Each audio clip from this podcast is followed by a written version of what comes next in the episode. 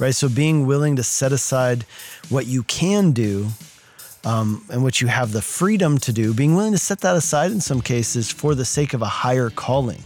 And that higher calling is unity in the body of Christ. That higher calling is the work of the gospel in the world.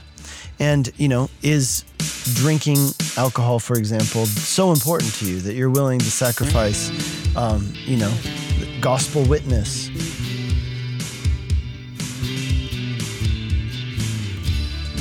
Hey, welcome to Whitefields Community Church Sermon Extra. Hey, great to have you with us once again this week. I'm here with Pastor Nate Cady, pastor of Whitefields Community Church here in Longmont, Colorado, and we have started a new series, still actually in the Gospel of John. If you've been with us this whole time, we were looking at the seven I am statements where Jesus was talking about, you know, I am the way, the truth, and life. I am the bread of life, and these kind of statements. And if you missed any of those, or, you know, WhitefieldsChurch.com, and you can download them. But now we're staying in the Gospel of John, and we're going to look at the seven signs. And so our series is called So That You May Believe, a study of the seven signs Jesus performed in the Gospel of John. And this week we were in John chapter 2, verses 1 through 11, and we looked at the sign of Jesus turning the water into wine there at the wedding celebration. The title of the message was From Shame to Celebration. And if you missed that sermon, WhitefieldsChurch.com, you can get over there and download it. Or if you YouTube, you can watch it on Facebook, and of course any of your favorite streaming platforms, whether that's Apple, Google, or Spotify. And if you would, it just really helps us out. You know, like, subscribe, give us a rating and a review, and that just kind of boosts us up in the algorithm as people are searching, you know, searching who is God, how may I believe, what, these kind of things, and we can provide them with Christ-centered, gospel-centered answers to their questions. But so this is the first of 7 weeks that we're going to be looking at these, the signs that were performed, and John refers to them in the Gospels as signs, not miracles, but actually signs. And the first one here being in John chapter 2. And so very interesting. I know we didn't really kind of talk about this at all, you know, because it kind of takes away from the point, but I think it's worth us having discussion today. Even maybe we don't come to, you know, definite conclusions on some of these things where people might feel comfortable with that particular conclusion. But, you know, you set the scene. We're talking about Jesus is at this wedding feast, and as you talked about in your sermon, these wedding feasts weren't, you know, a couple hour affairs like we do here, drive through McDonald's type wedding celebrations, you know, that we do in the West here. These were 7 days. These were long things. People came and went. The party just kept going. And so you have, you know, we're already a couple days into this party. We're not how sure how many days it was, but then we're running out of wine. And so Jesus then performs this miracle, this sign, and turning this wine, water into wine. And so, you know, the question could be asked that, you know, as the kind of the stance that the Bible kind of takes against drunkenness and wine and all these kind of things, and of what, you know, what we made it here in the church as well, you know, you've already got a bunch of people that have indulged, you know, and Jesus now not only making wine, but he's making really good wine. And wouldn't you say that he's adding to the intoxication of this, you know, not necessarily, you know, solving a problem here, but adding to a predicament, you know, would be kind of maybe a pushback on this, you know, when people are looking at this idea of wine and all the stuff that we kind of, you know, that floats around. And so, well, you know, let's just kind of start our discussion there, kind of like, what was Jesus thinking? Yeah. So, is Jesus encouraging intoxication by creating 150 gallons of very good wine? Okay, so what is he doing? That's an easy question to answer, thankfully. And what he's doing is he's fulfilling Old Testament prophecies, which said that when the Messiah comes, his coming will be characterized by abundance of wine. Mm-hmm. So there you go. There it is, abundance of wine. Furthermore, wine, speaking of celebration, even in Psalm 104, right? Mm-hmm. You've given grain to feed animals, and you've given, or the plants of the earth, the grass of the earth to feed the animals, and wine to gladden the hearts of men. So it's this whole thing about celebration and merriment being characterized by wine. You know, that's not actually unique to the Christian story either. I mean, this is, and the Bible, I mean, this is something that's true of all ancient kind of beliefs. They would talk about, you know, in their stories, their lore, they would always talk about Dionysius, for example, causing the forest to flow with wine as a sign of abundance, a sign of celebration, and things like that. And so this thing, which culturally was very prevalent, I think the reason he did it is clear. It's a fulfillment of who he is. It's a foreshadowing of why he has come. What's so interesting is how he does it, right? He uses these ceremonial hand-washing stations in order to do it, which also, as we talked about on Sunday, foreshadows and explains what he came to do. Mm-hmm. So let's just talk about that word wine for a second. It's definitely a polarizing type of word within the church, and within the Bible, you know, it's also, you know, Proverbs 20 verse 1 says, wine is a mocker, strong drink, and a brawler, and whoever is led astray by it is not wise. There's not a, you know, Ephesians 5, do not be drunk with wine. You know, there's envy, drunkenness, orgies, and things like this. Galatians 5:21. You know, there's so many different verses out there that kind of put this idea of drinking wine in such a negative light. You know, so I think, you know, we've talked about hermeneutics, you know, it's like, what are we bringing to the Bible in order to, you know, define a particular word, define wine. So you're thinking about some people who've maybe had super negative experiences within their families, maybe their kids, maybe their father, they've seen them drunk, and so they bring this like, well, you know, a zero tolerance policy, a type thing. And then you have those that kind of on the other side, well, you know, it says don't be drunk. And so what is that, you know? Where is that, you know, line, and how far can I go against that line? And they kind of want to live in the liberty of that. And so what can we, you know, what kind of some guidelines can we, when we're looking at the Bible and we're talking about this particular word wine, what kind of guidelines can we apply to that?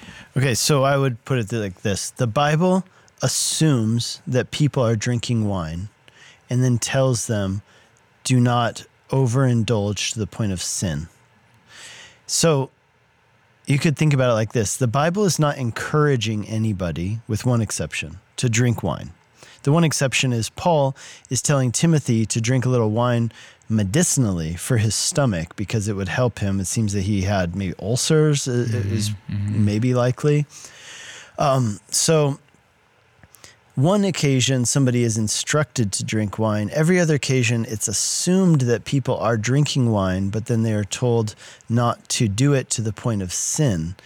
And I think that that's a good guideline to follow. Like we don't want to make rules where the Bible hasn't made rules. That was the mistake of the Pharisees. They created all these, what they called the hedge or the fence around the law, right? In other words, the Bible drew a line here, and the Pharisees would say, well, we're going to draw the line a little bit over here to make sure that we don't even get close to the line. What we've always said around here is this. It's like if you read Galatians chapter 5, for example, if you are walking with the Lord, you will not fulfill the lust of the flesh, right? Like, in other words, if you're always wondering, where's the line so I can know not to cross it, you're basically starting in the wrong place. Instead of wondering, where is the line, you want to be on the other end saying, what most pleases the Lord? And then I want to live my life in the way that brings God the most glory, not trying to always watch out lest I cross the line into sin. If you're always trying to seek how you can live for the Lord and please the Lord, you're just not even going to go close to the line because that's not what you're even thinking about. You're not obsessed with the line. You're obsessed with following the Lord. If you do that, like Galatians 5, if you walk in the Spirit, you will not fulfill the desires of the flesh. That would be our number one advice. Now, on the other hand, we should know where that there is a line, and the line is drunkenness is very clearly demarcated in the Bible as being a sin. And the reason is because it's not exclusive to alcohol, right? This is, you could put it this way, do not be under the controlling influence of anything, whether that's a substance or whatever it is. Don't be under the controlling influence of anything except for the Holy Spirit. That would be a summary of what it says in Ephesians chapter 5 when it says, don't be drunk with wine, in which is dissipation, but be filled with the Holy Spirit. So don't be filled with wine, be filled with the Holy Spirit. They're juxtaposed. And so we don't want to be under the controlling influence of any substance, neither alcohol or cannabis or anything like that. We want to be under the controlling influence of the Holy Spirit. And anything that takes away from that is clearly sin. And the reason we, you know, you mentioned to me an earlier passage where Aaron and the priests in the book of Exodus, I think it was. Yeah, Leviticus, yeah. Oh, in Leviticus, we're told not to drink wine lest it blur their judgment when they go into the holy place. So they needed to be sober-minded so that they didn't do wrong things. And there is, you know, an assumption that perhaps this is what happened to Hophni and Phinehas, who were the sons of... was sons of Aaron? Of Eli. Eli, yeah. That's right, the sons of Eli. And that they did something wrong in the temple, and it could have been tied to drunkenness. At least there's some allusions to that.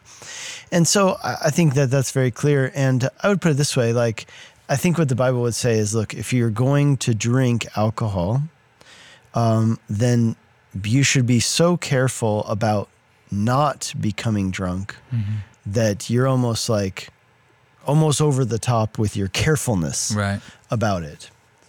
Yeah, no, I think that's a really good point to make, and you know, just something to think about as Christians in this world that we're living in. Why in the world would we not want to be sober and thinking straight? You know, why would we give ourselves over to something that might, you know, encourage us to compromise the gospel in any way? You know, so there's so much at stake. Why would we give ourselves over to something that could cause us to, you know, the Bible talks, Paul says, I will not eat meat or drink wine if it stumbles my brother. You know, there's just so much, but for our own, you know, as it says, as Aaron, you know, do not go into the temple, be sober-minded. You have to be discerning, you know, and God calls us to be discerning, right, as Christians. And which brings us just, you know, if we take it one more step, you know, we have Proverbs 31, it says, it's not for kings, 31 verse 4, O Lemuel, it's not for kings to drink wine or for rulers to take strong drink, lest they drink and forget what has been decreed and pervert the rights of all the afflicted. And so that kind of, you know, steps, let's take it from like the congregation, but let's take it maybe, what are things we could say to leaders within the church about dealing with this particular topic in their own personal lives, you know, and in their families and things like that? Yeah, you know, we just studied through 1 Corinthians, and a big part of 1 Corinthians, I mean, Paul does it for several chapters, goes on this lots of illustrations and examples of how important it is that we care about the gospel more than we care about our own personal liberties, right? So being willing to set aside what you can do and what you have the freedom to do, being willing to set that aside in some cases for the sake of a higher calling. And that higher calling is unity in the body of Christ. That higher calling is the work of the gospel in the world. And, you know, is drinking alcohol, for example, so important to you that you're willing to sacrifice, you know, gospel witness or relationships with other brothers and sisters. Now, some people might say, okay, well, what if somebody doesn't like anything? Like, what if it offends somebody that I'm not a vegetarian? What if it offends somebody this and that? Ultimately, you end up just walking on eggshells all the time. I would say, look, the goal isn't to always just walk on eggshells and never offend anybody. But the point is, if there's something where somebody doesn't see eye to eye with you on that, then don't do it in such a way that would offend them before you have the opportunity to come alongside them and have that discussion, right? So if you're committed enough to be willing to come alongside them and have a discussion and work through that thing so that you don't have to just never do anything ever again, right? Then cool. But if you're just going to say, you know what, I don't care what you think because I've got freedom to do whatever I want, that's the wrong attitude. As far as this, though, there's an interesting verse. I like that one you brought up about Proverbs 31. And I've heard people go one step further, and they'll tie it to 1 Peter chapter 2, where Peter, speaking to believers at large, says, you are now in Christ a royal priesthood, a holy nation, right? And so if it's not for kings to drink wine, Lemuel, as he says there in chapter 31 of Proverbs, then does that mean as Christians, we are called to have this royal priesthood, this, the priests weren't allowed to drink alcohol either. Therefore, should we not drink alcohol? I think it's an interesting argument. I think on the other hand, you juxtapose that or weigh it against the fact that Timothy is a church leader in the early church. He's instructed to drink wine for his stomach. Other people, it's just assumed that they are drinking wine. And so I think that you balance those two, keep the principle the same. We don't want anything to get in the way of our gospel witness. And we never want to get to the point where we say, I'm going to do what I want because I have the freedom. Once you start saying that, I think you've crossed the line. Like, I'm going to do this because I can. Well, that's not a good reason to do it. Now, on the other hand, if it's something where you're like, well, God created this, it's good, and I can enjoy it, and I can do it in a way that honors God and doesn't do anything wrong, I would say I think that there is some liberty there. But again, I would say be cautious to the point where you are almost extreme in your caution. One other thought is that, some people will come with this argument and they'll say, well, the wine they drank that Jesus made, it was non-alcoholic wine. It was the O'Douls of wine, right? Yeah. Jesus got them some non-alcoholic wine. I think that, again, that's the hermeneutic point that you brought up, which is hermeneutics, a lens through which you read the Bible. If you've already decided that wine is always bad, and therefore, Jesus can't do something bad, so why would Jesus give people wine if wine's inherently bad? Therefore, you must conclude that it was non-alcoholic wine, even though there's no indication of that in the text. In fact, just the opposite. It says it was very good wine. Mm-hmm. And one interesting thing I brought up on Sunday was this passage from Isaiah, where Isaiah talks about in the age of fulfillment, he says, on this hill, you'll have a feast for all nations. Aged wine. Well, aged wine is most certainly alcoholic in nature. So I don't think the Bible, when it talks about wine, is necessarily talking about non-alcoholic wine. Yeah, no, I think that's a good point to bring up. I was just thinking back when you just said, talk about walking on eggshells, that somebody says, vegetarian or vegan, like being addicted to being a vegan is kind of different than being addicted to alcohol. Nobody's going to necessarily die in a drunk tank, being addicted to veganism. But, but I totally, people don't necessarily take those arguments too. They're looking for, as you've talked about, what is your focus? They're looking for a way to justify their behavior. And I think, that's basically the point of what we're talking about, is if you're looking for a way to justify your behavior in light of the gospel, then that's the wrong question you should be asking. It's like, how better can I serve those that God has given me, whether it's my family, whether it's my friends? And if this is something, a barrier to the gospel, then as Paul said, I will not eat meat, I will not drink wine if it stumbles my brother. And maybe that's just a great point to take away from that, is that that's not just the point of the passage. The point of the passage is the gospel that Jesus clearly portrayed in the sign that he made, turning the water into wine, using cleansing pots and those kind of things. And as you said, the disciples probably later on, when he said, "This is my body, broken for you." This is, and the cup of wine. He said, "This is my blood shed for you." Where they, did they think of that sign? Yeah, and to that, one more thing I wanted to bring up is that, there's a really interesting thing. I mentioned it briefly on Sunday, but it's worth noting that the wine would have been the color of blood, right? And it would have reminded them that one of the first miracles that Moses ever performed. And by the way, this is something, if you really want to go deep on the Gospel of John, what you need to go deep on is the Old Testament allusions, right? And so here's one, that it says that the creation of the world was a celebration. In the book of Job, it says that when God created the world, that the angels rejoiced And you could say that that rejoicing, the celebration of creation, was broken when sin came into the world. So what did Jesus come to do? Restore the celebration that was broken by sin coming into the world. And how did he do it? By shedding his blood. Okay, now go back to Moses. Moses turns the water of the Nile into blood, turns it red.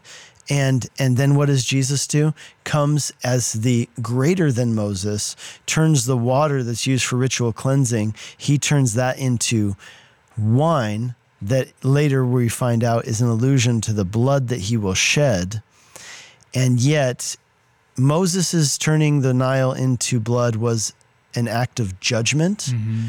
Jesus turning the water into red wine was an act speaking of the judgment, but not the judgment that we would suffer, but the judgment that he would take in our place.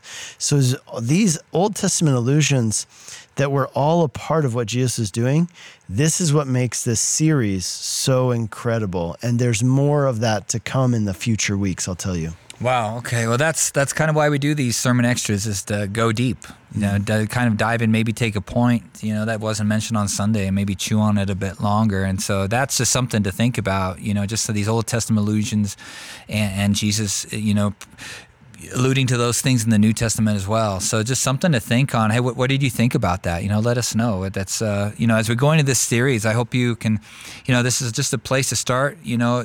That's what John said, so that you may believe. And this is a great series to be sharing with your friends and for your families, you know, that might not know the Lord yet, but they will. And so this is just something to think about. And WhitefieldsChurch.com, if you missed it, subscribe, like, and we look forward to seeing you next week. God bless.